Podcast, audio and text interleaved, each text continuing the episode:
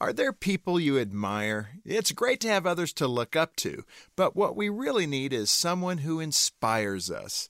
Hi, this is Jim Daly with Focus on the Family. Admiration for others can be a wonderful thing. You may respect someone for the depth of their character or even greatly admire their achievements. But admiration has its limitations. It suggests that we regard someone with wonder or we marvel at them. The full expression of the word suggests that we look up to someone, but feel as though the quality we admire is unattainable. An individual like Mother Teresa or Gandhi, for example, may fill you with wonder, but their actions seem beyond what we're capable of achieving. And that's why there aren't many people like them. We admire them, but who else can do what they do?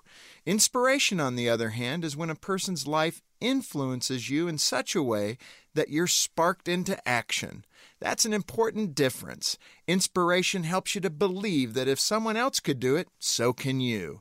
Maybe you're inspired to complete that education you never finished, or pursue a new career you've always dreamed of. Perhaps you'll find the encouragement to be that type of parent or spouse you've always wanted to be.